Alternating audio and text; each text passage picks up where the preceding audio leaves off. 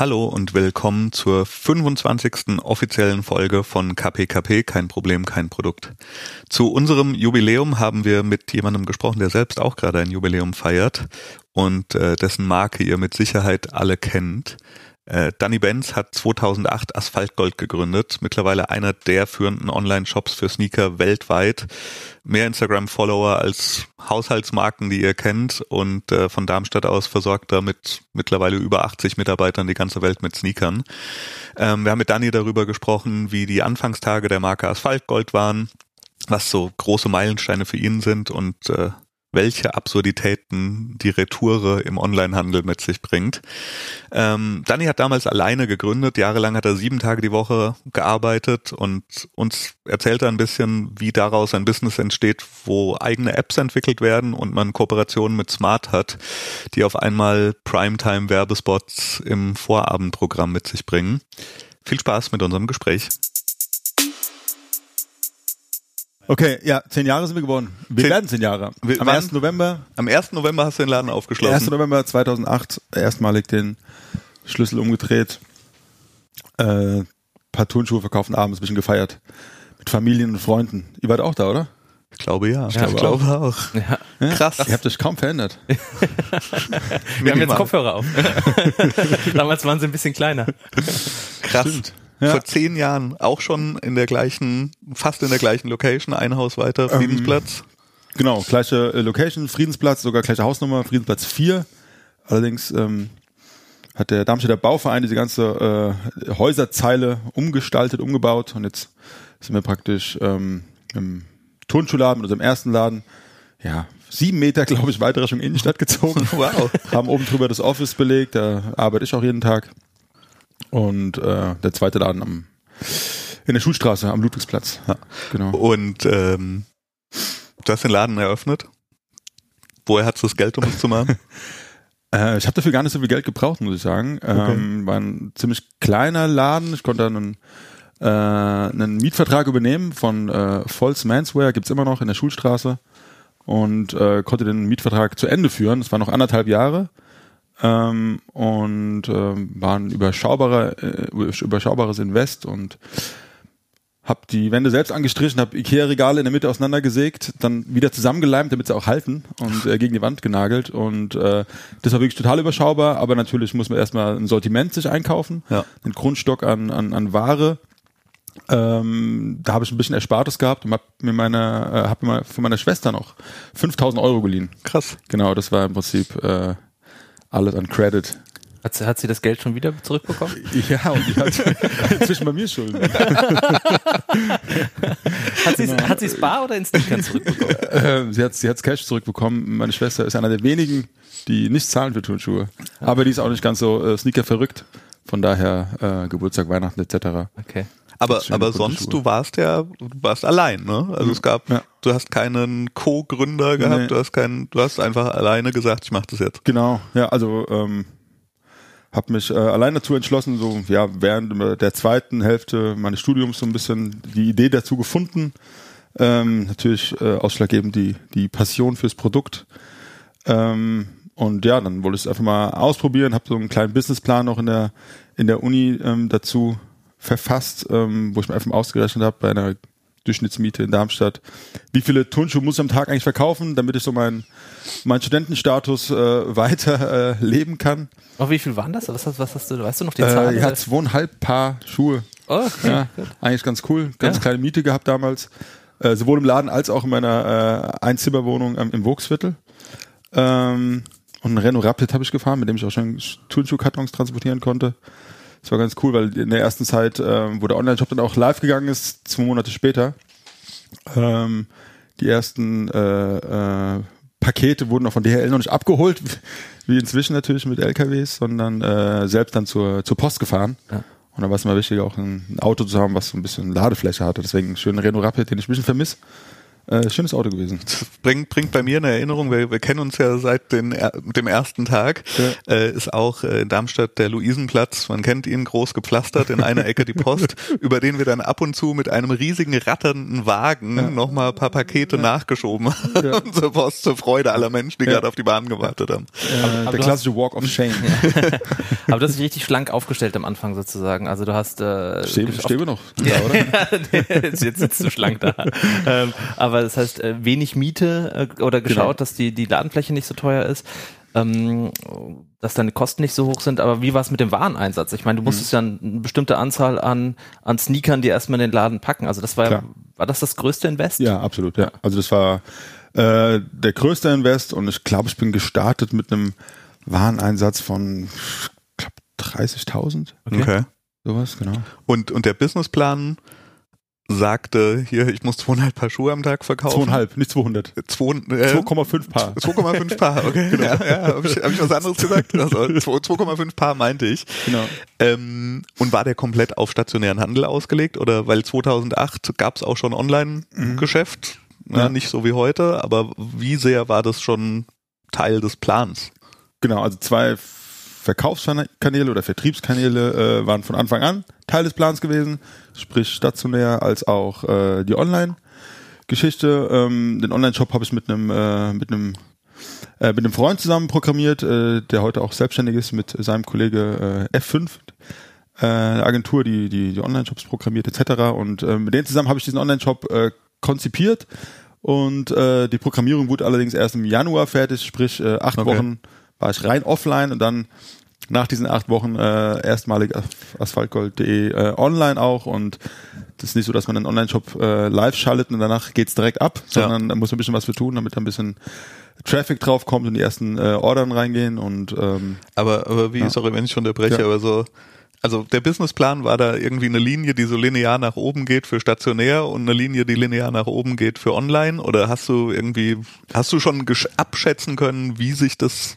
entwickelt? Oder hast du ein Ziel gehabt, dass es online, dass das der Hauptweg sein wird? Oder war das so, mal gucken? Also, wie, ja, also es ist wirklich eher eher mal gucken, äh, äh, wie ich gerade gesagt habe. Also das Ja. Wichtigste war mir, dass ich unabhängig meiner Eltern nach dem Studium äh, mit meiner Leidenschaft irgendwie äh, mich über Wasser halten kann. ja, und deswegen die Fixkosten so gering wie möglich gehalten. Und ähm, natürlich hat man sich überlegt, ich würde gern im ersten halb äh, im, im ersten Jahr äh, oder im, ersten äh, Januar ein Jahr drauf würde ich gerne ein Wachstum von 50 Prozent zum Beispiel haben, was ja. Ja. irgendwo realistisch ist im ersten Jahr. Aber äh, ich war nie darauf äh, versetzt, jetzt irgendwie die die die äh, Weltherrschaft irgendwie Okay. anzugehen oder dass das Ding jetzt so groß geworden ist in Anführungsstrichen äh, war nie Teil des Plans gewesen. Ja. Ich habe mir auch damals noch gar keine äh, Gedanken gemacht um Mitarbeiter zum Beispiel. Also Ja. auch das war äh, anfangs noch nicht jetzt irgendwie äh, fest im Plan. Ich will in zwei, in zwei Jahren oder in drei Jahren den ersten äh, Mitarbeiter haben oder sowas, sondern äh, rein, die, äh, rein die Vision, ich will mit Turnschuhen, was meine, ja, meine Passion irgendwie ist, äh, würde ich gerne äh, meinen Alltag verbringen und äh, was muss ich dafür tun und das war Okay. eigentlich eher so Teil des, äh, Teil des Businessplans. Also ich glaube, der Plan ist aufgegangen. Ja, ja. Und ähm, aber der Businessplan, den hast du im Studium geschrieben, hast du den geschrieben, also wirklich so realistisch, war der Aufgabe oder war der so für die Bank gedacht, weil du vielleicht noch einen Kredit brauchst? Oder war das wirklich für dich so ein Werkzeug, wo du gesagt hast, da halte ich mich jetzt dran fest und das gibt mir Sicherheit? Also genau, ich habe Sportwissenschaft mit, mit äh, Schwerpunkt Ökonomie äh, studiert und in diesem ökonomischen Teil,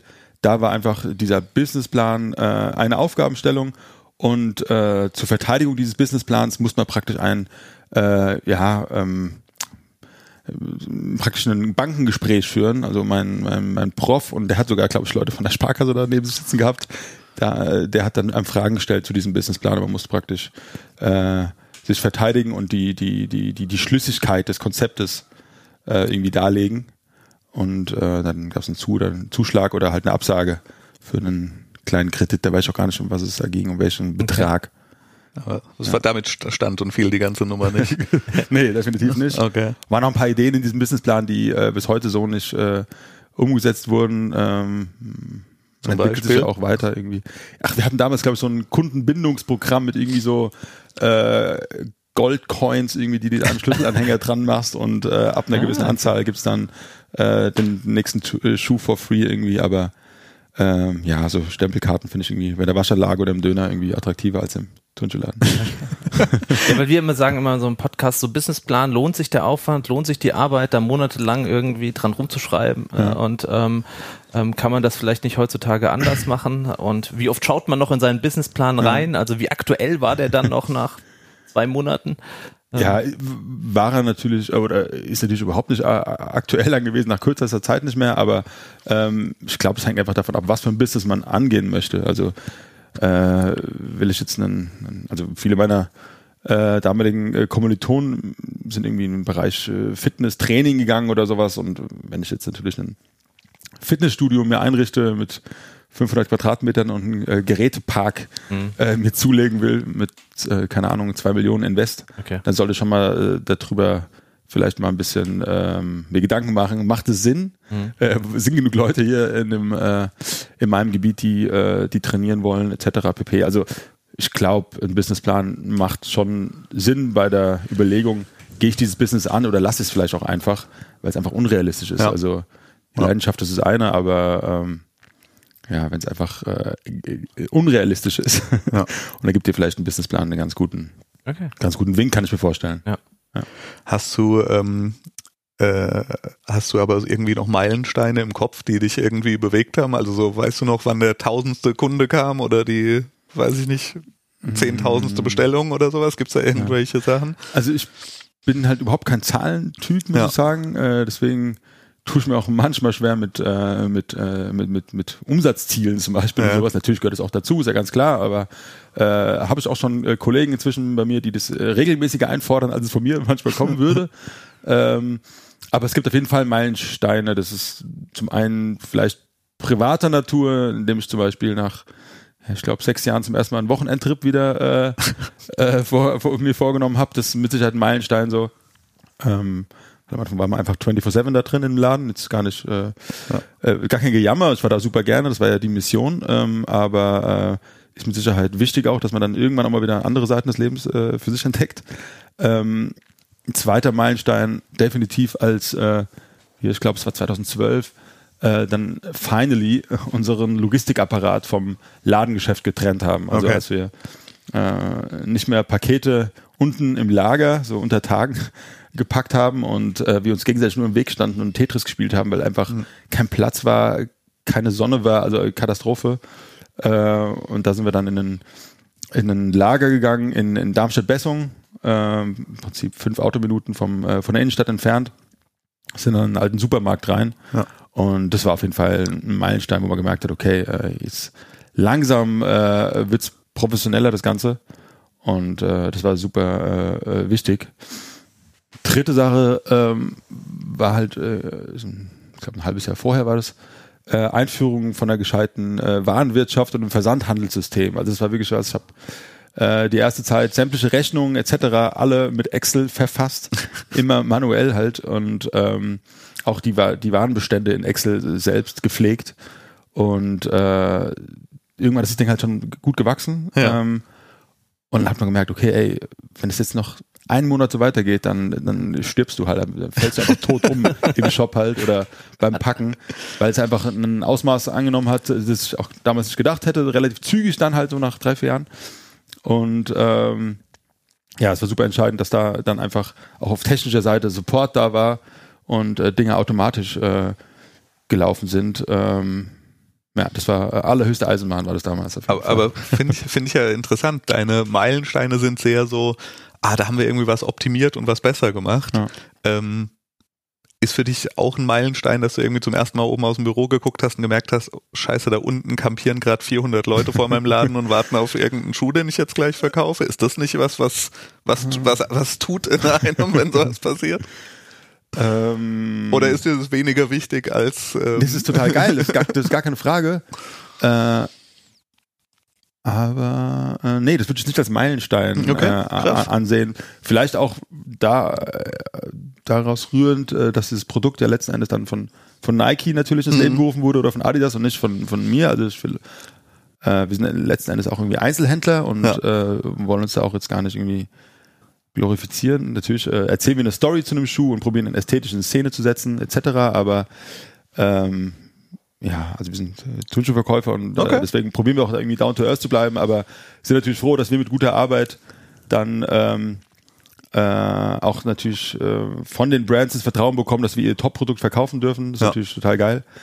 Ähm, klar, wir haben natürlich auch Produkte selbst irgendwie mitgestaltet. Äh, jetzt haben wir diesen Jugendstil-Schuh mit Essex Ja. zum Beispiel äh, gebaut und äh, dass Leute aus der ganzen Welt halt Bock auf diese Story haben, die für mich natürlich schon so ein bisschen Verbindung aus äh, Liebe zum Turnschuh und Liebe zur Stadt irgendwie verbindet.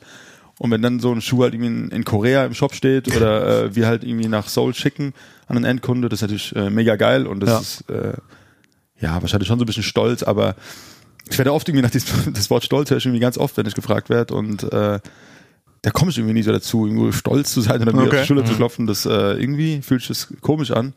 Ähm, was ich eher so als, als, als Privileg halt einfach sehe, dass ich jeden Tag die Möglichkeit habe, in ein Office zu gehen, wo halt nur geile äh, Typen und äh, nette Mädels sitzen und Ja. äh, mir die Leute aussuchen kann, mit denen ich jeden Tag ähm, arbeite äh, und dann noch einen Gegenstand habe, ähm, ja, wo ich wirklich mit Herz dabei bin ähm, und der auch nicht, ja, das nicht unbedingt die Ernsthaftigkeit von der, äh, vom Leben zeigt, sondern halt eher so die, die smooth Seite und ich bin mir dessen bewusst, dass Turnschuhe im Weltkontext nichts Entscheidendes sind und es äh, ist aber auch angenehm, jeden Tag zu wissen, äh, dass daran, äh, wenn da mal ein Schuh zu spät vielleicht ankommen sollte Ja. bei jemand, was natürlich selten der Fall ist, wir haben Top-Service bei uns, aber wenn das, wenn dem so sein sollte, äh, dann war das, dann war das keine Blutkonserve, die irgendwo zu spät ankam Okay. oder ein Organ oder was auch immer.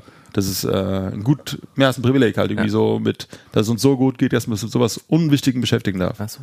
Ich, zu der Anfangszeit hätte ich, also äh, ich fand's ja wirklich beachtlich. Also wir haben dich ja auch früher öfter im, im Laden besucht, hingen da rum. Und du hast ja wirklich, du hast vorhin schon erwähnt, 24-7 gearbeitet und äh, dein, dein Geschäft hatte sechs Tage die Woche auf. Warum setzt du das Arbeiten in Gänsefüßchen gerade? 24 24-7 gearbeitet. im Laden. Ähm, und Und ich hab ähm, dich dabei betreut noch nebenbei. Genau, und mich noch betreut hat, ja, weil ich hatte ein bisschen Zeit, ja, und äh, hing da auf deiner Couch rum, ja, und äh, ähm, und du hast ja gesagt, dass du jetzt die Mitarbeiterinnen aussuchen konntest in der Wachstumsphase, aber ich glaube, am Anfang warst du ein Jahr allein, ein oder wie lange? Ja, jetzt wie 2008 aufgemacht Ja. und äh, Ende 2011 kam der erste Mitarbeiter. Ja, und das ist krass, Ja. weil das sind drei Jahre, sechs Tage die Woche. Ja, es waren also, meistens sieben halt so, ja. oder, ja, also sechs Tage im Laden und ähm, der siebte Tag ist dann wahrscheinlich Ja, draufgegangen. diese ganze Steuergeschichte und sowas äh, habe ich auch immer selbst äh, gemacht und ja, Nachpflege, Packen etc. Äh, hat auch im Laden eigentlich stattgefunden. Also ich habe jetzt wenig Homeoffice gemacht, aber ich war jeden Sonntag im Laden auch. Weil, und, da- Genau. weil das per persönlich finde ich eine unglaublich starke Leistung. Also ich meine, drei Jahre lang so ein Ding alleine zu rocken halt Ja. und, und zu machen und jeden Tag auch aufzumachen und einen Laden zu haben, heißt Uhrzeiten zu haben, wo man auch aufmachen Ja, muss. muss, ja, ja. also warst du eigentlich mal krank in diesen drei Jahren oder hast du irgendwann mal den Laden nicht aufgemacht? Oder? Äh, nee, ich war tatsächlich äh, irgendwie nie krank. Also äh, äh, die letzten zehn Tage bin ich ein bisschen kränklich, fällt, fällt mir gerade auf. Von daher umso schöner, dass dieser Ingwertee steht. Aber äh, nee, ich war in den letzten zehn, zehn Jahren eigentlich immer präsent. Ähm, dann, wo die letzten Jahre jetzt hier und da mal dann doch kleine äh, Trips oder Urlaub dazu kam, dann war mal so ein Moment, wo man, wo der Körper merkt, okay, jetzt kann ich mal in Standby gehen. Äh, aber sonst, äh, ja, war ich immer eigentlich quickfidel. Und diese, diese äh, Kunden, ich meine, wenn man, wenn man im Laden steht und, und, und verkauft, hat man ja direkt mit den Kunden zu tun. Und du hast ja dann eine extreme Kundenzentrierung gehabt. Und ich weiß noch, äh, ich, äh, wie du Dinge versandt hast und verpackt hast und dann hast du noch so Gummibärchen und Postkarten selbst reingepackt und Postkarten, die selbst gestaltet wurden von Ja. auch Freunden und Bekannten Ja. mit Sneakern. Ähm, was sind deine Erfahrungen so mit, mit, mit Kundenzentrierung? War das ein Alleinstellungsmerkmal damals, als du auch den Online-Shop eröffnet hast, dass du da einen Tick mehr reingesteckt hast, im wahrsten Sinne des Wortes, auch ins Paket als andere? Oder ähm, war, spielte nur der Preis eine Rolle? Oder was war deiner Meinung nach der Faktor damals, als es, als es losging? als sich gut entwickelt hat. Dann. Ähm, ich glaube schon mehrere äh, Faktoren. Also ähm, zum einen weiß natürlich ein Kunde erstmal nicht, in, der in Berlin sitzt, dass ich da eine schöne Postkarte reinstecke oder ein paar Gummibärchen. Von daher muss ich den erstmal vorher abholen, den Kunde. Und ähm, ja, bin einfach selbst in dieser Turnschuhwelt jahrelang äh, schon irgendwie zu Hause gewesen. Und damals äh, gab es noch keine Facebook-Gruppen, da gab es halt Foren zum Beispiel, in denen man sich getummelt hat. Sprich, ähm, habe ich halt auch mit den wirklich addicted äh, people ne, halt einfach im Austausch schon gehabt über über Turnschuhe, ähm, äh, wann kommt äh, irgendein Jordan wieder beispielsweise etc. Und ähm, ja, das war einfach, glaube ich, sehr, sehr viel wert, so die Spitze vom Eisberg schon mal zu erreichen. Wenn die, also wenn du die schon mal hast, dann ist auch der Abstrahleffekt nach unten relativ schnell und relativ groß. Und ähm, das war auf jeden Fall ein entscheidender Faktor. Und wenn dann jemand ein Paket von uns bekommt und sieht, okay, ey, die sind mit Leidenschaft dabei, das ist ein cooles Paket, da ist jetzt, wie du sagst, halt irgendwie äh, coole Goodies drin, beispielsweise jetzt in Form von Gummibärchen, die wir immer noch mit verschicken heute, ja. äh, heute nach zehn Jahren. Drin, ja? Äh, ja. Oder Postkarten, Sticker etc. Ja. Äh, dann hat man im Zweifelsfall einen Wiederholungstäter, wenn er nach äh, einem halben Jahr wieder was ordern mag. Das ist natürlich super. Ähm, aber klar, der, der, der Anfang ist wahrscheinlich sehr, sehr entscheidend und ähm, ich glaube, ich habe viel auch Social Media einfach zu verdanken. Ich war super früh bei Facebook am Start gewesen, noch vor äh, sehr, sehr vielen anderen großen.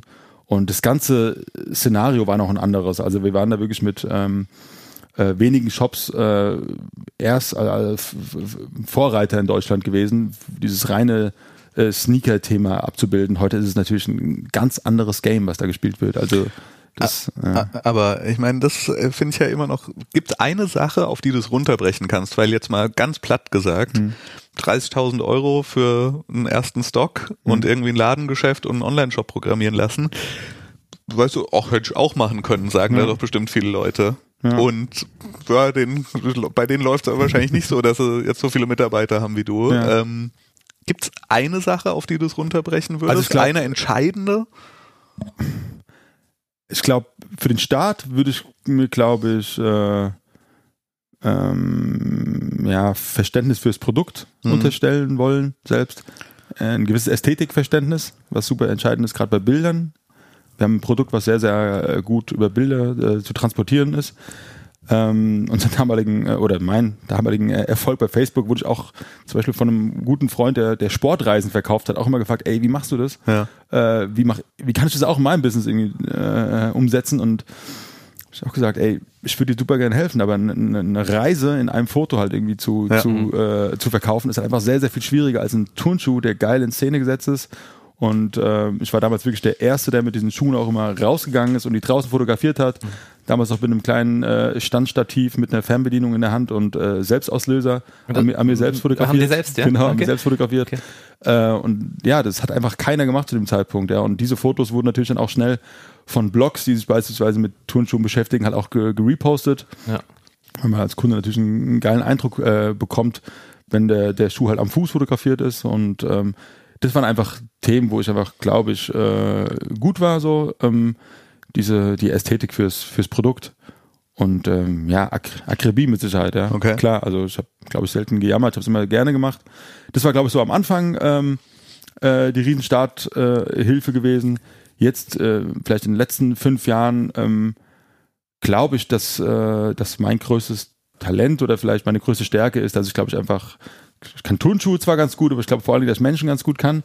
Ich kann, glaube ich, äh, ganz gut einschätzen, wer mit wem in dem Unternehmen funktioniert, äh, wer vielleicht wie viele Streicheleinheiten braucht, wer vielleicht auch mal einfach äh, in Ruhe gelassen werden will. Und ähm, ja, ich glaube, ich habe ein ganz gutes Verständnis für Menschen und äh, ganz gute Empathie. Also ich glaube, das ist äh, entscheidend. Das ist auch nichts, was man im Studium halt auch lernt, ja. wahrscheinlich. Also 2008 alleine, 2011 der erste. Heute seid ihr äh, 80 so, ja. 80? Mit, mit studentischen Aushilfen, ja. Und Mittelstand. Ja, genau. Das ist auf jeden Fall. Und äh, 80, äh, also bei der Personalauswahl, äh, bist, wie bist du da vorgegangen? Also hast du rekrutiert, äh, also weil ich habe immer das Gefühl, dass da sehr viele Sneaker-Nerds bei euch arbeiten. Also war das ein Faktor, sozusagen, wie gut sich jemand auskennt mit dem Thema, mit den Schuhen? Ja. Oder ging es dir darum, dass die Leute gut mit Leuten im Laden konnten? Oder? Also gerade gerade am Anfang, ähm, ja vielleicht die ersten fünf Jahre jetzt auch wieder so gesagt, da musste jeder alles machen bei uns. Also jeder hat verkauft, jeder hat verpackt. Äh, etc. ja und da was natürlich zwangsläufig äh, Grundvoraussetzung, dass man Bock aufs Produkt hatte. Also äh, bringt natürlich nichts, wenn jemand noch nie äh, Michael Jordan gehört hat, dass er dann bei uns irgendwie arbeitet. Äh, schwierig. Deswegen äh, war am Anfang äh, natürlich Voraussetzung, du kennst mit Turnschuhen aus, äh, du hast Bock auf Menschen, äh, bist ein netter Kerl, einigermaßen gepflegt wäre auch nicht schlecht und dann ähm, dann hat es in der Regel gepasst, wenn ich mit okay. ihm irgendwie äh, klargekommen bin oder wenn eine Sympathie da war. Und ja, beispielsweise der, der Phil, der seit 2011 ja dabei ist, der ist heute noch am Start und weiß über alle Prozesse Bescheid äh, Und ähm, das ist natürlich Gold wert, wenn du so einen Inner Circle hast, die halt auch so mitgewachsen sind und äh, die Katze im Prinzip genauso auf dem Arsch tätowiert haben wie du selbst so. Mhm. Äh, das ist äh, mega viel wert. Und äh, das war am Anfang entscheidend. Klar, inzwischen haben wir jetzt auch natürlich äh, einen Personaler oder jemand, der sich ums Performance-Marketing kümmert. Und äh, diese in Anführungsstrichen neueren Kollegen äh, müssen sich jetzt nicht jetzt genau auskennen äh, mit der äh, Running History von, von Essex oder was auch immer. Das ist äh, nicht so entscheidend in dem Fall. Weil da geht es dann um andere ja. Themen einfach. Aber das also da, die Personalentscheidungen kamen auch so ein bisschen aus dem Bauch, hat sich gut ja. angefühlt, Typen ja. passen. Ist es allgemein ein Ding von dir, dass du triffst du Entscheidungen aus dem Bauch? Äh, also erstmal habe ich kein Problem mit Entscheidungsfindung. Okay. Das okay. erst in den letzten äh, Jahren habe ich das erst so festgestellt, dass das wohl eine Sache ist, die mir recht leicht fällt, weil ich wirklich ein paar Patienten in meinem engsten Freundeskreis habe, die, selbst wenn die in Urlaub fahren, was da für Entscheidungen gefällt, gefällt wird, das ist unfassbar. Und das habe ich erst relativ spät gecheckt, dass ich das irgendwie scheinbar ganz gut kann. Also ähm, ich stelle in einem Gespräch schon schnell fest, ob ich mir vorst äh, schnell fest, ob ich mir vorstellen kann, ähm, mit diesen Menschen jeden Tag im Office äh, ja. einzuschlagen und äh, irgendwie ja. über Turnschuhe zu sprechen. Also aber auch, auch bei anderen Sachen, also auch so allgemeine Business-Sachen, würdest du sagen, ja. du entscheidest ja, also sorry, ja, sorry, ja. ja. nicht auf deine Frage geantwortet. ähm, ähm, ich bin auf jeden Fall ein äh, Bauchentscheider, definitiv. Ja, ja also ähm, der erste, der erste Eindruck auch bei einem Produkt zum Beispiel, wenn uns äh, von Adidas neue Sneaker-Konzepte vorgestellt werden, ist natürlich der der erste Blick äh, super entscheidend. Natürlich äh, fasst man sich dann damit nochmal auseinander, irgendwie, was ist genau der Hintergrund, welche Technologie steckt dahinter und so weiter und so fort. Aber äh, Bauch, äh, Bauchentscheidung ist, ist sehr, sehr entscheidend bei mir auch, ja. Und lief bisher gut? Äh, ja, mit Was? Sicherheit äh, nicht der verkehrteste Weg gewesen. Aber, ja. aber erinnerst gibt es eine Sache, wo du sagst, okay, das war, war ein Fail, die Bauchentscheidung? Mhm. Ähm, das fällt mir auch immer schwer. Ich würde super gern so, so Helden-Stories erzählen, wo ich irgendwie in eine Scheiße gesteckt habe, mich da irgendwie rausgesprengt habe wieder. Das würde die ganze Sache natürlich deutlich spannender hier machen. Ja. Es gibt mit, auf jeden Fall äh, gewisse Dinge, die ich schon anders machen würde. Ganz, ganz klar. Also ein Beispiel ist zum Beispiel, ich habe äh, die ersten Jahre äh, Baby-Sneaker mitverkauft, also ah. Turnschuhe für, für Neugeborene, für, für, für Kleinkinder. Und das Business ist halt super, super anstrengend. Ja. Also äh, erstmal kosten die natürlich auch nicht viel, sprich die Marge, was da hängen bleibt, ist äh, so wie bei einem T-Shirt. Und hast du halt dann, äh, ich liebe junge Mütter, also bitte nicht falsch verstehen, aber da hast du natürlich dann einen sehr, sehr komplizierten Kunde bei dir, der mit dem Kinderwagen da ist der Vierjährige baut dir den Laden auseinander, der Zweijährige schreit, weil er keinen Bock hat, diesen Schuh anzuprobieren. Also es ist wirklich äh, Heavy Business. Dann musst du im Zweifelsfall auch, auch irgendwie verargumentieren, warum dieser Turnschuh äh, nicht orthopädisch äh, schlecht ist für dieses Kind. Also es ist wirklich äh, äh harter Tobak gewesen. Ja. Und deswegen, das wäre so eine Sache, die ich jetzt heute nicht mehr anfassen würde wahrscheinlich. Also als Zielgruppe nicht mehr äh, anvisieren ja, würdest. Genau. Aber beim Thema Zielgruppe, wen würdest du beschreiben? Was ist denn, was war, wer war denn 2008 deine Zielgruppe? Mhm. Waren das die Sneaker-Nerds sozusagen, mhm. die Early Adopter? Und wie hat sich das entwickelt mit der Ziel, mit der Ziel, mit der Zielgruppe? Also ja. wer kauft jetzt äh, Sneaker ein? Ja. ja, du bringst, du bringst auf den Punkt. Also am Anfang war das definitiv ein, ein Ladenkonzept. Äh, ja, von einem Nerd für Nerds, in okay. Anführungsstrichen. Nerd klingt immer ein bisschen boshaft, also ja. eher ja, Sneakerheads, ja. irgendwie, so Neuwort, glaube ich. Okay. Und ähm, es waren sehr, sehr viele informierte Kunden einfach da, ja. ganz klar. Also auch aus meinem engsten Freundeskreis so in Darmstadt wusste auch nicht jeder, was unbedingt da vielleicht mit anzufangen. Deswegen waren auch von Anfang an viele Leute aus dem äh, Rhein-Main-Gebiet erstmal da, Rhein-Neckar. Wir sind ja hier schön zentral mit Frankfurt, ähm, Wiesbaden, Mainz, Heidelberg, Mannheim. Das war alles äh, cool zu erreichen irgendwie. Und ähm, entsprechend äh, kam da einfach so die Spitze vom Eisberg, die wirklich Bock auf Turnschuhe haben, die auch dann abends im Forum geschrieben haben und so. Äh, die waren die ersten Kunden gewesen. Mhm. Sind die betreuungsintensiv? Also stellen die dann auch 100 Fragen, testen die dann Wissen? Also wollen die wissen, ob du äh, Bescheid weißt oder sagen die, ah nee, okay, der hat den Schuh hier stehen, der hat Ahnung, ich kaufe ja. ihn, geh raus und wir reden im Forum weiter. äh, nee, damals äh, konnten die Leute äh, nicht nur digital, wie es heute manchmal ist, sondern auch äh, noch irgendwie face-to-face. -face. Also von daher, natürlich, wenn du dann äh, von Mannheim nach Darmstadt kommst, äh, um einen MX One zu kaufen in irgendeiner speziellen Farbe, äh, dann hast du auch Bock mit dem, mit dem Inhaber da natürlich einen Fachtalk zu halten und das war immer äh, der Fall gewesen und es war echt immer total nett. Klar, hat es manchmal ausgeufert und wenn da neue Kunden reinkamen, war das manchmal schwierig für mich, da irgendwie so ein, so ein Gespräch auch mal zu cutten. Aber ähm, ich habe mich jetzt nie äh, auf die Probe gestellt gefühlt. Also da bin ich auch einfach zu sicher in diesem Thema, dass es, dass ich da irgendwie äh, Bedenken gehabt hätte, dass es, äh, dass ich irgendwie nicht mithalten kann, sondern ähm, ja, war einfach so ein, ja, in Anführungsstrichen Fachgespräch. Und ähm, der Kunde heute ist natürlich viel, viel breiter aufgestellt. Ja, also der, äh, der Sneakerhead von damals ähm, ist darüber nicht immer so ganz amused, dass es heute natürlich äh, in Anführungsstrichen jeder Depp und sein Bruder irgendwie einen Turnschuh will und äh, es gehört fast schon so einen guten Ton auf dem, Turn, auf, dem, auf, dem, auf dem Schulhof irgendwie neben dem iPhone, dass du halt auch Turnschuhsammler bist. Das äh, ist ein Volkssport geworden irgendwie. Echt? Okay. Hab ich den Eindruck. Ja, ähm, und äh, ich finde es super geil, weil einfach dadurch unser äh, natürlich auch Business-wise finde ich das geil.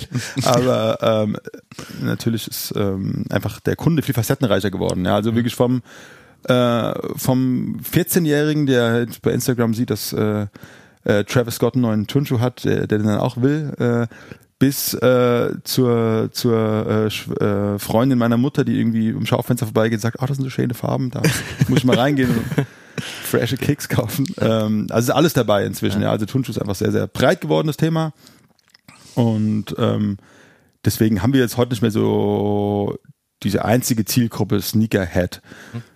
So eine, eine, eine Story, äh, die ich immer mal erzähle, so früher äh, in den ersten, in den ersten äh, Jahren hatte ich auch einen Kunde gehabt, der wollte immer Air Max kaufen und ähm, äh, seine Freundin äh, hat immer gesagt, ey, was willst du mit diesen klobigen Teilen? Das sind riesen Schiffe. Und äh, sie wollte ihm immer so einen Essex Tiger verkaufen, einen Mexiko 66, ganz flache Sohle, typischer Studentendrehter so. Ähm, und äh, immer Hardliner Air Max. Und äh, es hat, glaube ich, zwei oder drei Jahre gedauert, wo dann auch dieser, dieser äh, Girls äh, Boost eingezogen ist bei uns, dass wirklich die Frauen auch Bock hatten auf Turnschuhe und hat die gleiche Lady halt innerhalb von einem halben Jahr sich für sich selbst, glaube ich, vier oder fünf Air Max gekauft. So. Und da merkt man, wie sich das Thema so rein modischer Natur irgendwie verändert hat das einfach Thema geworden ist.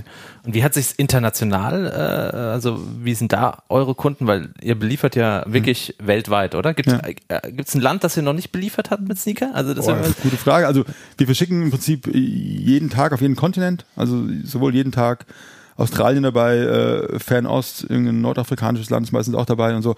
Also äh, jeden Tag auf jeden Kontinent. Ähm, Du meinst, wie es dazu gekommen ist? Also beides. Also ich finde das ja spannend. Also warum bestellt jemand aus Australien hm. Sneaker in Deutschland? Weil es in Australien keine Sneaker-Stores gibt? Oder weil ihr das beste Angebot habt? Oder weil ihr einen bestimmten Schuh habt? Oder weil, ja. weil er gar nicht rafft über das Marketing, dass ihr in, in Deutschland sitzt, das Asphaltgold ja. eigentlich ein Also dass wir, dass wir in Deutschland äh, sind, das, das rafft man glaube ich schon, allein schon wegen der Domain. Ähm, aber äh, es ist in der Tat so, dass unsere Brands halt auch eine, nicht global eine Kollektion haben, sondern es gibt beispielsweise in Europa oftmals andere Farben, andere Varianten, als es jetzt äh, äh, zum Beispiel in Australien es gibt in dem, in dem ah, Fall. Okay.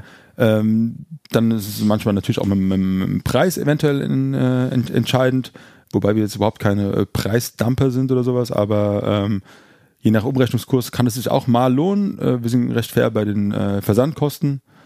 Und äh, ja, haben natürlich auch bei, bei äh, Social Media, äh, Google etc. auch Gas gegeben im, im Marketing halt auch in den anderen Ländern. Und ähm, ja, hat sich äh, bisher ganz gut bezahlt gemacht und gerade die letzten äh, Jahre haben wir auch Europa für uns so ein bisschen entdeckt. Wir haben eigentlich früher erstmal so mehr in die Staaten geschickt, äh, ähm, aber inzwischen haben auch äh, Holländer etc. Äh, gecheckt, dass wir es dass wir's können. Internationalen Spitzenbesteller, ein Land oder so, die, wo man sagen würde, das sind die, die, die, die da kommen die meisten Bestellungen bei uns an? Mm, ja, in den Staaten geht schon viel. Also okay. wir schicken schon jeden Tag recht viel. Äh, nach Amerika, ähm, ansonsten in Europa ist, ist Frankreich stark, Holland ist stark, äh, Aber Schweiz, Österreich. Jetzt hast du ein, sagen wir mal, Startup. Ich meine, das äh, on, Online äh, ist definitiv ein E-Commerce-Startup-artiges Wesen.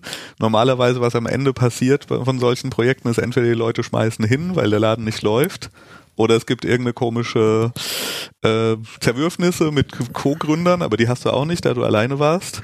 Oder es gibt irgendeine Exit-Strategie bei so einem normalen deutschen E-Commerce-Startupper, der versucht dann an irgendwen zu verkaufen, mhm. was er macht. Ähm, klingt nicht so, als ob das bei dir Teil deiner, deiner Philosophie für dein Unternehmen sei. Ähm, ja, also in, innerhalb von diesen zehn Jahren ist es ja, äh, ja, so ein Baby, was du da irgendwie äh, am Anfang hattest und es ist natürlich irgendwie äh, herangewachsen, aber du liebst es deswegen nicht weniger und ähm, ja, Grund oder Grundentscheidungen, dafür habe ich ja vorhin schon mal ein bisschen skizziert, war jetzt halt einfach nicht irgendwie was äh, hochzuziehen und äh, rein immer dieses Business im Vordergrund zu sehen, sondern eine super Aufgabe für sich zu haben und äh, wenn das Ganze dann noch aufgeht mit ein bisschen Kohle verdienen, umso besser. Deswegen war das nie äh, bislang so Teil, äh, Teil der ganzen Story. Ähm, natürlich kommen da auch Anfragen in der Richtung, ist ja ganz klar. Ähm, und ich höre mir auch Dinge an. Das gehört, glaube ich, zu meinem Job dazu, dass ich äh, offene, ein offenes Ohr haben muss für, für Themen. Das wäre, glaube ich, ähm, naiv. Ja. Ähm, aber ähm, spielt es aktuell keine äh, Rolle wirklich, ja. Cool. Und ja. das heißt, also wir haben jetzt viel über die Anfangszeit gesprochen. Zwischendrin gab es durchaus ja auch Meilensteine, wie ihr habt eine eigene App gemacht, ähm, man hat irgendwie Kollaborationen gemacht. Letztes mhm. Jahr Riesending, ähm, Asphalt Gold Smart ja. Autokampagne. Ähm, Geht's einfach so weiter? Geht's immer größer? Ist, ist nächstes Jahr dann also Smart größer nicht mehr als, groß? Größer als Smart geht's auf jeden Fall. so halt, äh, vom, vom, von der Größe des Autos. Aber äh, klar, wir probieren auf, oder wir schreiben uns selbst auf die Fahne innerhalb äh, des Circles, der, der besten Sneaker Stores in, in ja, global fast schon gesehen, schreiben wir uns auf die Fahne, dass wir auf jeden Fall stark sind in, in so technische Innovationen, äh, wie du sagst, die App beispielsweise, äh, und so im Online-Marketing und ähm, ganz klarer Fall, wenn dann äh, so ein, äh, ja, ein Weltkonzern wie äh, Daimler auf einen zukommt und fragt, ob man nicht Bock hätte, mit denen zu kollaborieren, also äh, Sieht das aus, dass dann eine E-Mail in dein Postfach wird, reingeflattert? Äh, mega geil. Äh, war das dann eine E-Mail? Ähm, mm, ja, hallo, hallo Herr Benz, wir sind's von Benz, äh, passt doch ganz gut, wollen wir mal zusammen äh, was machen? Ähm, ja, das war eine, das war eine E-Mail äh, von der von der Agentur, die die Smart betreut. Ähm, ein, dieser Agentur, ein, ein Mitarbeiter von der Agentur äh, ähm, kennt eine Freundin von mir und darüber kam der Kontakt zustande und äh, der hat einfach mal angefragt, wie es aussieht, dass äh, dass Smart halt alle paar Jahre so eine Sonderedition, eine Sonderedition auf diesem Auto macht und in der Vergangenheit haben die, glaube ich, mit Bo Concept zum Beispiel was gemacht, skandinavischer Möbelhersteller, mit Jeremy Scott, äh, New Yorker Designer und ähm, Jetzt haben sie uns halt äh, angefragt, nicht nur, dass der Name irgendwie Asphalt Gold ganz gut passt, aber äh, hat halt der, der, der Auftritt für uns so gefallen, in, in die Ästhetik, die wir so bei, bei Facebook, Instagram äh, äh, zeigen und natürlich mit Sicherheit auch die Reichweite, die wir haben, die ist, glaube ich, nach wie vor größer als von Smart selbst. und das ist natürlich auch irgendwie attraktiv und wir haben ja. natürlich einen, einen Kunde, der komplett äh, Kernzielgruppe auch äh, von, von, von Smart ist ein cooler Typ mit Turnschuhen, der irgendwie in, im urbanen Szenario mit so einem Auto unterwegs ist, ist mhm. mit Sicherheit eher der gewollte Kunde als jetzt äh, die Mutti, die das Auto irgendwie äh, bekommt, um damit zum Edeka zu fahren. Äh, deswegen waren wir da sicher attraktiv und äh, ist auf jeden Fall ein Ritterschlag, gar keine Frage. Und ähm, ob es künftig immer so weitergeht, äh, gute, gute Frage. Ähm, wir haben auf jeden Fall wieder einige Sachen in der Pipeline fürs kommende Jahr schon und ähm, ja, freue ich mich drauf. Aber es gibt keine, ähm, es gibt keine, sage ich mal, irgendwie grundlegende Neuausrichtung, wo du sagst, ich habe gemerkt, hier das Sneaker-Game ist durch, wir müssen mhm. ab jetzt irgendwie, keine Ahnung, Socken nee. verkaufen. Nee, oder? also äh, im, im, im, Kern oder im Fokus wird, wird immer der, der Turnschuh bei uns stehen. Ja. Das ist, äh, das steht außer Frage, sonst ähm, würde das Geschäftsmodell einfach keinen, keinen Sinn mehr ergeben. Ich probiere mich eh immer wieder zurück zu besinnen, warum habe ich es eigentlich äh, gestartet, das Ganze, und probiere auch meinen Alltag entsprechend so auszurichten, um mich nicht nur mit meinem äh, Steuerberater und meinem Personaler irgendwie an einen Tisch zu setzen, sondern mhm. wirklich auch mit Einkauf, Marketing etc. Das ist super wichtig. Ähm, aber natürlich ändert sich das äh, Turnschuh-Game. Beispielsweise die ersten Jahre war, wie gesagt, äh, Frauen kaum ein Thema gewesen. Mhm. Frauen haben extrem angezogen. Entsprechend müssen wir natürlich unser Marketing auch äh, umgestalten und äh, äh, feminine Themen äh, spielen. Das ist äh, gar keine Frage. Äh, dann zum Beispiel haben wir jetzt äh, Textil, Apparel einfach äh, ausgebaut in den letzten Jahren. Aber waren auch alles äh, immer Brands, die wir, ähm, die wir akquiriert haben, die einfach in diesem Sneaker-Kontext ähm, äh, super reinpassen oder vielleicht dann gewisse Kollaborationen schon mit Turnschuhherstellern stattgefunden haben. Also äh, das, der Kosmos wird immer Turnschuhe bleiben. Ähm, aber äh, wir verwehren uns nicht gegen Add-ons, sage ich mal, die zum einen äh, unser, unser äh, Sortiment irgendwie abrunden, aber auch uns als Brand vielleicht mal ein bisschen ja, eine gewisse Profilschärfe geben mhm. und uns abgrenzen gegenüber anderen Turnschuhläden, die vielleicht vom Turnschuh-Sortiment sehr, sehr ähnlich sind wie wir, aber von Dingen wie beispielsweise äh, Textil einfach anders aufgestellt okay. sind, beispielsweise. Okay. Ja finde es ja auch spannend, dass ihr eine App rausgebracht habt, ähm, weil das ist jetzt so am nächsten äh, zu dem, was wir ja hier meistens besprechen. Produktentwicklung, digitale Produkte, ist ja auch ein eigenes Produkt. Ja. Und was war die Idee dahinter? Welches Problem wolltet ihr mit der, mit der App lösen und wie heißt sie? Äh, der Asphalt Gold Fitting Room ist die App. Und ähm, 2014 war das, glaube ich, als wir die lanciert haben und ähm, Grundproblem ist äh, sehr, sehr äh, trivial. Ähm, wir haben super viele Anfragen natürlich gerade bei Online-Shoppern. Wie fällt der Schuh aus? Äh, das ist immer ganz schwer, darauf eine Antwort zu geben. Äh, in der Regel fallen die Turnschuhe ein bisschen kleiner aus, aber alle äh, unterschiedlich letzten Endes und nicht nur zwischen den Brands. Also man kann nicht sagen, ich habe bei Nike 42 und deswegen habe ich bei, bei Adidas 42 zwei Drittel, sondern ähm, auch innerhalb einer Marke fallen Schuhe teilweise unterschiedlich aus. Es hat äh, mannigfaltige Gründe. Also zum einen, äh, zum Beispiel Nike produziert ja äh, nicht nur in Taiwan, sondern genauso auch in, äh, in Indien, in, äh, äh in Korea, äh, China etc. Und in diesen unterschiedlichen äh, Manufakturen wird teilweise ein bisschen unterschiedlich produziert. Das hat wirklich unterschiedlichste Gründe. Äh, letzten äh, haben wir uns der Thematik angenommen und da wir selbst ja diese Schuhe alle anprobieren, um auch äh, schöne Fu Fotos auch am Fuß zu machen, äh, wollten wir einfach diesen Moment nutzen, um einfach jedes Mal eine Größeneinschätzung zu diesem Schuh abzugeben. Und dann ähm, haben wir diese ganzen äh, Größen ähm, die wir ja jeden Tag äh, weiter pflegen, äh, zueinander ins Verhältnis gesetzt, also praktisch eine, eine Matrix. Und äh, Idee der App ist dann einfach, dass man ähm, sagt, ich habe bereits in meinem äh, in meinem Schuhschrank beispielsweise Chucks äh, die passen mir super, deswegen gebe ich hier jetzt äh, meine Größe an. Das ist meinetwegen die Größe 40, die ich bei den Chucks habe. Jetzt möchte ich mir kaufen äh, Nike MX1. Was brauche ich dann? Und dann sagen wir dir beispielsweise, dann brauchst du da die 41. Also relativ äh, simpel, aber ähm, über die App, glaube ich, äh, ganz gut gelöst, sehr, sehr einfach zu bedienen. Ähm, und wenn du einen Referenzschuh hast, sagen wir dir, äh, wie der neue Schuh oder potenziell neue Schuh ausfällt. Und äh, ja, wird gut angenommen und soll natürlich auch ein bisschen die Retourequote äh, sinken, wenn es irgendwie äh, geht, wenn die Leute dann ähm, äh, nicht mehr weiterhin vier Größen bestellen, sondern vielleicht auch nur mal eine. Ja, also wirklich ein Business genau. Impact sozusagen die App oder kann? Ähm, also pff, wir also bilden uns ein, dass es einen kleinen hatte, aber das ist wirklich nicht signifikant. Also ähm, es ist eher ein Servicegedanke, dass wir einfach mit dieser App äh, an, äh, an unserer Brand irgendwie gearbeitet haben, dass wir für äh, Kompetenz stehen und äh, uns mit, mit Themen auseinandersetzen, die für, äh, für Turnschuh-Interessierte relevant sind. Ähm, aber äh, weder haben wir da irgendwie direkt in unseren Shop verlinkt bei den mhm. Schuhen, noch, ähm, äh, noch haben wir da jetzt irgendwie nur diese Retourenquote im, im, im Kopf gehabt. Ähm, ja. Sondern ihr wollt wirklich dieses Problem lösen. Dieses, wollt, wollt uns mehr diesen Problem annehmen und Wunschvorstellung wäre, eh, wäre dass, dass jemand auch meinetwegen im Online-Shop von, äh, von Nike.com ist oder vom Footlooker und denkt, ey, wie fällt dir das Schuh eigentlich aus? Ah, komm, ich habe die Asphaltgold äh, Fitting Room App, die zücke ich jetzt und äh, auch wenn ich den Schuh jetzt gar nicht bei Asphaltgold kaufe, aber es ist natürlich super viel wert. Und wie tief warst du da an dem Produktentwicklungsprozess einer App? Weil wahrscheinlich hast du vorher auch noch keine App ja. gebaut oder bauen lassen. Also ja.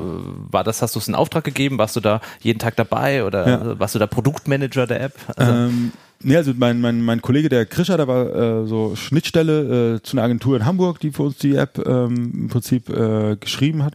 Und wir waren aber tagtäglich mit denen eigentlich im Call gewesen. Also war ich auch noch mit drin gewesen, waren auch deutlich weniger Mitarbeiter, aber da habe ich schon sehr viel Input auch gegeben. Ja. Ähm, Retourenquote ist ein Teil dieser App. Mhm.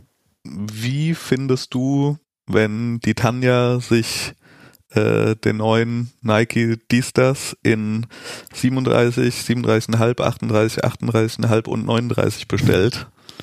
Wie ich das finde. Ja. Oder geht das überhaupt? Also ich habe manche Shops habe ich schon mal erlebt, dass ich gar nicht so viele Größen verschiedene Größen von einem Schuh bestellen. Ja, da gibt es wahrscheinlich dann immer dann irgendwie Workarounds auch als Kunde, dass du dann meinetwegen zwei äh, äh, Bestellung platzierst. Also okay. Also ich glaube, äh, das ist ein bisschen zu kurz gedacht, wenn man dann den mhm. Warenkorb limitieren würde. Also bei uns kann man auch äh, diverse Größen bestellen. Wie ich das finde, natürlich finde ich das erstmal nicht prickelnd, das ist gar keine Frage, vor allen Dingen nicht, wenn alle Schuhe zurückkommen, Ja. nicht mehr einer behalten wird, aber auch das kann vorkommen, ist letzten Endes ein, ein physisches Produkt, von daher habe ich komplettes Verständnis dafür, dass man auch mal live dann einfach sagt, ey, Farbe, Materialität oder auch Passform natürlich ist nicht so, wie ich es mir vorgestellt habe, von daher ähm, werde ich, äh, werde ich niemand verteufeln, der äh, auch mal was retourniert. Ähm, ich retourniere auch bei irgendwelchen Online-Shops mal was, wenn mir das nicht gefällt. Äh, von daher überhaupt, überhaupt kein Thema. Ähm, aber wie gesagt, wir probieren halt irgendwie eine, eine, Hilfestellung der Sache zu geben und äh, sind natürlich froh, wenn es, wenn es angenommen wird. Und ähm, ja, vier Größen sind vielleicht ein bisschen übertrieben. Oftmals steht man zwischen zwei, glaube ich. Okay. Ja. Aber, Aber klar, es kommt natürlich auch vor, dass, äh, dass äh, zehn Schuhe bestellt werden, zwei davon kommen getragen zurück, die anderen ungetragen zurück. Und das Ja. ist halt eher ein Problem, äh, wo wir mit uns dann auseinandersetzen müssen. Und äh, es geht halt nicht, dass man sich für eine Party Schuhe bestellt, die man Ja. am nächsten Montag dann wieder zurückschickt. aber, aber ist ist, die, ist die Retoure und die, auch die Politik und die, Ja. die Rechte, die der Kunde darum hat, ist das das größte, ich nenne es mal Business-Problem im E-Commerce? Ja, also man sagt ja immer, äh, E-Commerce steht und fällt mit der Re- Retourenquote und äh, ist auf jeden Fall äh, ein Riesenthema. Gar keine, gar keine Frage. Deswegen äh, sind wir auch froh, dass wir trotz des, ja, des kommerziell gewachsenen Themas Turnschuhe immer noch mit einem recht informierten äh, Kundenkreis zu tun haben. Äh, wir selbst praktisch Spezialisten sind und nicht jedes Produkt verkaufen. Ich kann mir vorstellen, bei einem ja, Generalisten, der, der, der alles verkauft, dass da die Retourenquote bei den Schuhen äh, deutlich höher ist, weil der Kunde einfach diesen Schuh, die Brand, diesen ganzen Markt nicht so gut kennt. Also bei uns kaufen halt äh, zum einen natürlich auch viele Wiederholungstäter ein, aber einfach viele, die einfach schon Schuhe im Schrank haben und halt äh, oftmals auch bei dem Schuh dann die nächste Farbe einfach bestellen. Okay. Also wieder ein Beispiel MX1. Ja. Ich habe vielleicht schon zwei Farben, ich weiß genau, was ich da brauche und äh, deswegen äh, klar hätte ich, wünsche ich mir auch eine geringere Retourequote, aber die hält sich noch im Rahmen und Okay. ähm, äh, wahrscheinlich träumt Zalando von dieser. Wahrscheinlich äh, träumt Zalando noch von mehr Dingen, die ihr habt. Aber hast du eine absurde Retourengeschichte? Also gab es noch irgendeinen Fall, wo du einfach nur im Kopf geschüttelt hast und das kann ja nicht wahr sein, das Ding, ja, ja, nicht getragen und es kam völlig verschlammt zurück oder was ist ich? Ja, oder also da- oder da- hunderte Sachen bestellt oder? Da ist richtig viel absurdes äh, Zeug dabei, habe ich lustigerweise gestern gerade erst drüber gesprochen. Ähm, ich wurde gefragt gestern, was meine absurdeste Bestellung war in der letzten zehn Jahre äh, von unserem Freund Gerard. Und äh, habe ich gesagt, ja, also Bestellungen sind nicht absurd, weil ich kaufe nicht absurd ein. Also die Bestellungen sind eigentlich alle immer grundsolide, die bei uns getätigt werden. Aber wir haben absurde Retouren schon gehabt. Deswegen äh, deine Frau, Frage deutlich schlauer als die von Gerard. Ähm, zum Beispiel ähm, haben wir schon mehrfach äh, Slips zurückbekommen in der Retour, dass nicht nur der Schuh, Schuh zurückgekommen ist, sondern in der Tat äh, auch Unterwäsche. Wir hatten schon ein Messer mal drin gehabt. Äh, wir hatten ähm, ja auch ekliges Zeug drin gehabt, Hundehaare natürlich, wenn dann vielleicht irgendwie Schuhe anprobiert werden, dann schläft der Hund vielleicht dann die nächste Nacht in dem Scha- Schuhkarton. Das ist, ein bisschen- das ist ein bisschen eklig. Aber das krasseste, ich weiß auch gar nicht, ob ich darüber reden darf, gute Frage. Äh, wir haben schon mal eine komplette, äh, einen kompletten Schuhkarton voller äh, Kokain zurückbekommen. ja, also ja, da musste ich vor die Polizei irgendwie einschalten. Äh, da hat jemand irgendwie, wollte unser Retourenlabel irgendwie nutzen als irgendwie Transportmedium äh, von irgendeinem Deal, keine Ahnung. war, die, war die Bestellung in Kolumbien? Völlig, äh, völlig absurd. Äh, nee, wie gesagt, vielleicht hat er es auch einfach verklebt, vielleicht wollte er ein anderes Retouren, äh, ein ander- anderes Label da drauf. Ich kann es ich kann's mir nicht erklären. Auf jeden Fall natürlich absoluter Wahnsinn. Und dann ist dann direkt äh, ja, die Polizei bei uns aufgeschlagen natürlich. Und äh, Gab es dann einen Ja, Anruf crazy. aus dem Retourenlager? So, äh, Daniel, wir haben ja so eine komische Retoure. Wie, wie lief das ab? Oder, äh, Privat, Privatbestellung. oder, oder ist es, ich finde in den FAQs nicht den Umgang mit Kokain und Drogen in den Retouren. Äh, Ja, klar wurde kurz gefragt, aber ganz klarer Call. Und sofort äh, ich will Alarm schlagen. krass. Ja. Ja, gut, das, das sind natürlich wirklich ab, absurde Geschichten halt, ja, die man. Ja, wir, haben, also wir, wir arbeiten mit Slack, äh, kennt wahrscheinlich auch jeder inzwischen so ein Kommunikationstool, was äh, was ähm, gerade für, für so mittelständische Unternehmen sehr, sehr praktisch ist, verschiedene Channels und haben wir natürlich auch einen Fun-Channel und äh, das ist einer der äh, meist frequentierten Channels bei uns, also da sind schon äh, immer wieder absurde Sachen dabei. Auch auf den Retoure-Labels schreiben natürlich Leute irgendwie ähm, lustige Sachen drauf irgendwie teilweise und ähm, keine Ahnung. Meine Olle hat keine Ahnung, die will den Schuh nicht oder was auch immer. Vielleicht wäre das äh, ein schöner eigener Twitter-Account oder Instagram-Account, den man mal starten sollte. ja. Cool. Wahnsinn. Cool. Dani, ich glaube, wir haben deine Zeit schon relativ stark beansprucht. Alright. Ähm, Oder hast du noch ein bisschen Zeit für uns? ich habe noch, ich habe noch zehn Minuten. Klar, wenn ihr noch okay. Dinge auf der, auf der, äh, auf der Uhr habt oder auf der Agenda habt. Ja, ich, ich würde, ich würde fast sagen, wir, wir biegen nämlich ein. Ja und sprechen noch so ein bisschen über die Standardkategorien, die wir hier im Podcast Klar. haben. Ansonsten verabreden wir uns für wieder in fünf Jahren und gucken dann, was bis dahin noch retourniert wird. Alright, so. oder, oder ein jährliches Best-of. Ich, ich find, finde das sehr, sehr, sehr gut. Ich, ich, ich, liebe ja diese Geschichten einfach von der Front, also ja. mit Kunden oder was da hintenrum passiert, weil ich das ist so, da, da ist, glaube ich, so viel Überraschendes und Unplanbares halt, ja. Das, das, kannst du dir gar nicht ausdenken. Also würde man sich wahrscheinlich gar nicht ausdenken können, bis man dieses Paket bekommt. Ja.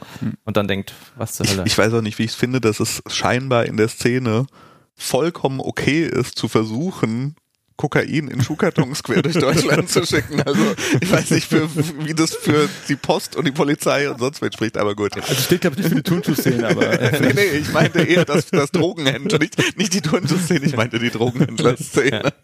Okay. Ähm, Dani, dann, dann äh, würden wir jetzt gern noch zwei Kategorien mit dir abhaken. Ja. Die zwei Kategorien, die wir noch haben, die erste davon ist der KPKP Service Service. Der KPKP Service Service ist, dass wir in jeder Folge ein Tool vorstellen, was wir irgendwie gut finden, was wir irgendwie vielleicht neu entdeckt haben, mit dem man irgendwie gute Sachen machen kann. Und äh, gerne laden wir auch unsere Gäste ein, zu erzählen, was sie irgendwie gerne nutzen und machen und tun. Mhm. Ähm, hast du was, was du, was du unseren Hörern empfehlen möchtest? Ich gucke mal über meine äh, Startseite auf meinem Telefon drüber. Aber es ist echt alles das gleiche spießige Zeug, was jeder drauf hat. Ähm, Slack hattest du ja schon erwähnt, dass das essentiell ist für euch. Slack habe ich erwähnt, genau. Das ist äh, ein super hilfreiches Tool äh, für uns. Haben äh, anfangs auch sehr, sehr viel so über, über Facebook und so gemacht. Äh, das war eine Katastrophe. Und ähm, ja, Slack kann ich wirklich, äh, kann ich wirklich empfehlen. Mega, mega gut. Ähm, kann man genau bestimmen, wer wo äh, einfach teilhaben soll alles ist nachvollziehbar, alles ist natürlich äh, auffindbar, wenn ich es wieder äh, suchen möchte. Selbst zum Datentransfer funktioniert es recht gut. Äh, also das ist wirklich ein, ein super Tool. Ähm, ansonsten für den Endkunde, wie gesagt, kann ich natürlich äh, den Asphaltgold Room, äh, Asphaltgold Fitting Room äh, jedem ans Herz legen, ähm, der gerne online shoppt und ich weiß, wie Turnschuhe ausfallen.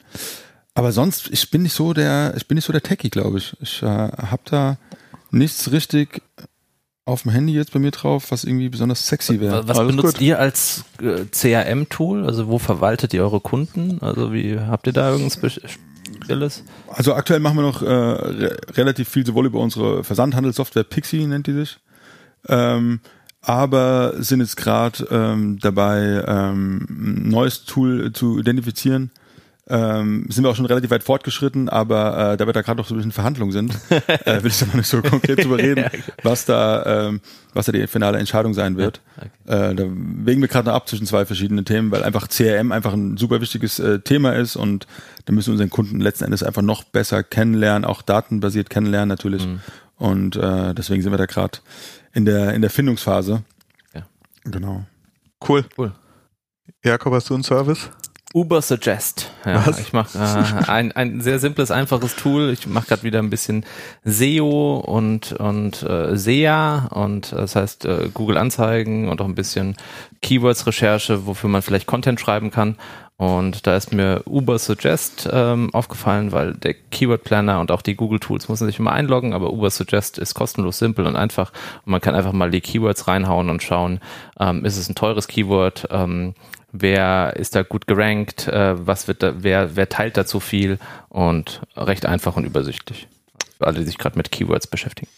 Okay, ich habe dieses Mal ehrlich gesagt auch nichts super Spannendes, aber ich äh, verwende jetzt seit paar Monaten wieder, nachdem ich mal ausschließlich die Apple Notizen App verwendet habe, eine App, die heißt Bear, so wie der Bär, ähm, die wunderschön ist und super flexibel ist, um entweder ganz leicht kurze Notizen zu schreiben oder miteinander verlinkte und ineinander verschachtelte Notizstrukturen, die alles Mögliche abbilden können, zu machen. Ähm, da ich ja irgendwie mit mehreren Kunden, mehreren Projekten oft hin und her hantiere und dann meine ganzen Notizen mache, mache ich das jetzt am liebsten da drin, vor allem, weil es sehr schön ist und jeder sollte sich Bear App installieren. Sehr schön. Wunderbar. Wie du so. So, jetzt kommen wir zur Rubrik Startup-Raten. Startup-Raten funktioniert so, in jeder Folge nennen wir einander die Namen von Startups und versuchen nur anhand des Namens mhm. zu lösen, welches Problem wohl angegangen wird mit diesem Startup. Daniel Benz, ja. bist du bereit für Startup-Raten? Ich äh, bin bereit. Sollen wir es vielleicht einmal vormachen und ich nenne Jakob Kromi, bist du bereit für Startup-Raten? ich bin sowas von bereit, Christian. Okay. Er gönnt mir nicht, als erster an die Startlinie zu gehen. Doch, ich, er, siehst du, der Danny, das ist vielleicht auch noch was, was wir vorher nicht so genau besprochen haben. Äh, die Competition. Competition ist ja. deins. das ist genau mein Ding, Alter. Also Jakob, geh mal aufs Klo. ähm, pass auf, ich habe ich hab was für dich, Dani. Du startest, du, du gehst direkt an den Start mit einem Startup. Mhm. Ich hoffe, du kennst es nicht. Es heißt So So Suit. So So Suit. Ja, also, oder auch Zozo Suit. Da bin ich mir nicht so ganz sicher. Z-O, Z-O und dann Suit. Suit wie der, wie der Anzug. Ja. Welches Problem löst So So? So. Äh, denke ich natürlich direkt irgendwie an, an unsere Weihnachtsfeier, die jetzt ansteht, äh, äh weil es bei uns Dresscode nicht, äh, nicht, nicht, nicht Turnschuhe und äh, Tracksuit, sondern halt wirklich schön im feinen Zwirn aufzu, äh, aufzulaufen.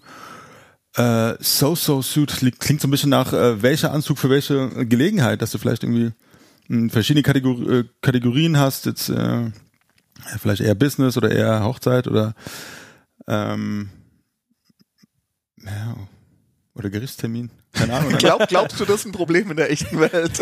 Hast du dieses Problem, dass du aussuchen absolut, musst? Absolut. Wenn ich den Anzug du brauchst was, für ein Gerichtstermin. Was sagst du zu meinem Burberry-Anzug, den ich habe? ja, finde ich gut. Find ich gut. Aus, ja, auf den Körper genagelt. ähm, ja, das wäre vielleicht was halt, ja. So, so, nee, aber. Ein, Suit, Suit, äh, meinst Recommendation. Recommendation. Anhand das des ist, Events. Ist äh, wäre denkbar, ist knapp daneben. Okay. So-So Suit ist, finde ich, die absurdeste und genialste Idee, die ich dieses Jahr im Produktbusiness gesehen habe. So-So Suit ist eine Company, die schicken dir nach Hause einen hautengen Lycra-Anzug, schwarz, mit ganz vielen weißen Punkten drauf. Mhm. Den ziehst du an. Dann stellst du dein iPhone auf mit einem Pappaufsteller, den sie dir mitliefern und drehst dich langsam um 360 Grad in deinem Lycra-Anzug vor dieser App. Daraus erstellen sie dir eine zentimetergenaue Vermessung deines Körpers Unfassbar. und du kannst custom-made Shirts und Anzüge bei So Suit bestellen, Wahnsinn. die äh, Fitting Room noch mal ein bisschen auf die Spitze getrieben haben, weil Wahnsinn. sie machen dir genau das Ding direkt auf den Körper. Also Hast du schon ausprobiert, Christian? Ich könnte eventuell Fotos von mir im So-So Suit auf unser Instagram okay. stellen. Aber lass uns vorher unsere Hörer und Hörerinnen fragen, ob sie das wollen. Wir machen eine Umfrage. Wer, wer es sehen will, kann sich äh, gerne bei uns auf Twitter melden. Okay. Fantastisch. Ja, du, könnt, du, könntest auch bei uns auf der Weihnachtsfeier aufschlagen, aber nicht dann mit dem finalen Anzug, sondern mit dem, sondern mit, ja. mit dem Lycra-Anzug. Wäre geil. Sehr geil. Ja. Für das Show-Act. Ja, sehr schön. Ähm, Christian, bist du bereit für deinen Versuch? Ich, ich bin auch bereit weiß ja mein System immer, gell, welche Startups ich aussuchen mit dem Namen. Für dich gibt es heute Golden Hour One. Golden Hour One. Hintergrund für dich, ich nehme immer Namen von unseren Gästen, wenn wir Gäste haben, so ein bisschen, äh, wo auch ein Bestandteil des Namens drin ist, Asphaltgold. Und jetzt habe ich mal was geguckt, ob es was auch mit schön mit Gold gibt hier. Golden Hour One. Okay, also die goldene Stunde, ich, ich weiß genau, was es ist. Ähm, und zwar ist es eine App, die exklusiv in Kapstadt benutzt wird, weil alle Fotografen Deutschlands tummeln sich zwischen Weihnachten und März, hallo Florian Schüppel, in Kapstadt und jeder will die Fotos in der Golden Hour machen, wenn es richtig geiles Licht gibt. Und die Golden Hour One ist so eine Art Mapping, da kann man so Locations reservieren, wo man dann zur Golden Hour ist, um dann die Fotos in Kapstadt machen zu können. Ich mag es ja gar nicht sagen. Ja. Aber diesmal hat er recht. Ich glaube, das zum ersten Mal erraten, oder? Ist nicht dein Ernst. Ja, wirklich. das ist nicht dein Ernst. The app that knows when the time is right to go to take photos. Ja? ist die nicht zeigt dir genau Ernst. den Sonnenstand an und die goldene Stunde und äh, zeigt dir die besten Spots äh, für die besten Bilder an und hat auch noch so einen Forecast für die nächsten Tage. Also vielleicht auch was für eure Fotos. Ähm, ja, das ist krass. Äh, In 25 Folgen dieses Podcasts ist noch nie passiert, dass ein Startup erraten wurde. Verdammt. Ja, geil, freue ich mich. Zu einfach. Dann ja. leg ich jetzt einfach völlig daneben halt, ja. Pass auf, ich habe was für dich, Jakob, ähm, und zwar weil du Golden One, äh, Golden Hour One sagst, gebe ich dir zurück Cricket One. Cricket One. Cricket One. Ja, das Cricket One ist äh, relativ äh, simpel. Die App löst das Problem, wenn man alleine Cricket spielen will. Ja, also ähm, sie zeigt einem sozusagen ähm, die Spielregeln von Cricket, ja, Ja. nur für einen Spieler. Und ähm, man spielt quasi zwei Teams, ja, und die App leitet einen durch, wie man in beiden Positionen dann ähm, sozusagen, wo man hingehen, wo man sich hinstellen muss, wie man das zählt, wie man das macht. Und man kann einen wunderschönen langen Nachmittag verbringen mit Cricket One, wenn einem langweilig ist und man sonst keine Freunde hat zum Cricket. Dauert Cricket nicht eh schon drei Tage wenn Ich glaub, man's nicht- ja, es geht ein bisschen schneller mit Cricket One. Ah, okay, okay. Schöner Versuch. Äh, leider Cricket meint hier nicht den wunderschönen Sport, sondern Cricket One hat auf der Webseite ein ekelhaftes Foto von einer Grille, ähm, was nicht wirklich Appetit macht, denn ihr Produkt ist essbare Grillen, die sie äh, im Zuge der ganzen Ernährungssituation der Menschheit in Shipping-Containern quer durch die Welt schiffen und in diesen Shipping-Containern sind lebende Grillenzuchtstationen und ich möchte auch eigentlich nicht genau wissen, wie es gedacht mir als ist. Veggie gibst du so ein Ding jetzt. Ja, Ja, genau. Wenn so ein Container mal umfällt. Juhu, Alter. Kriegt ihr vielleicht, wenn ihr jetzt mal Retouren äh, zurückbekommt und da sind Grillen drin, dann äh, Sicher, auch das ist schon vorgekommen. Alright, okay. Ähm, dann würde ich sagen, Back to work. back to work für uns alle. Vielen Dank nochmal, Dani, dass du da warst. Sehr gerne. vielen, vielen Dank. Asphaltgold.de kennt ihr eh, aber geht trotzdem drauf, kauft viele Schuhe. Ähm, und wir hören uns ansonsten in einem Monat wieder und zwischendurch freuen wir uns über Twitter, iTunes-Rezensionen, 5 Sterne Deluxe, ganzes Programm. Newsletter etc. Ciao. Vielen Dank, Daniel. Gerne. Ciao, ciao.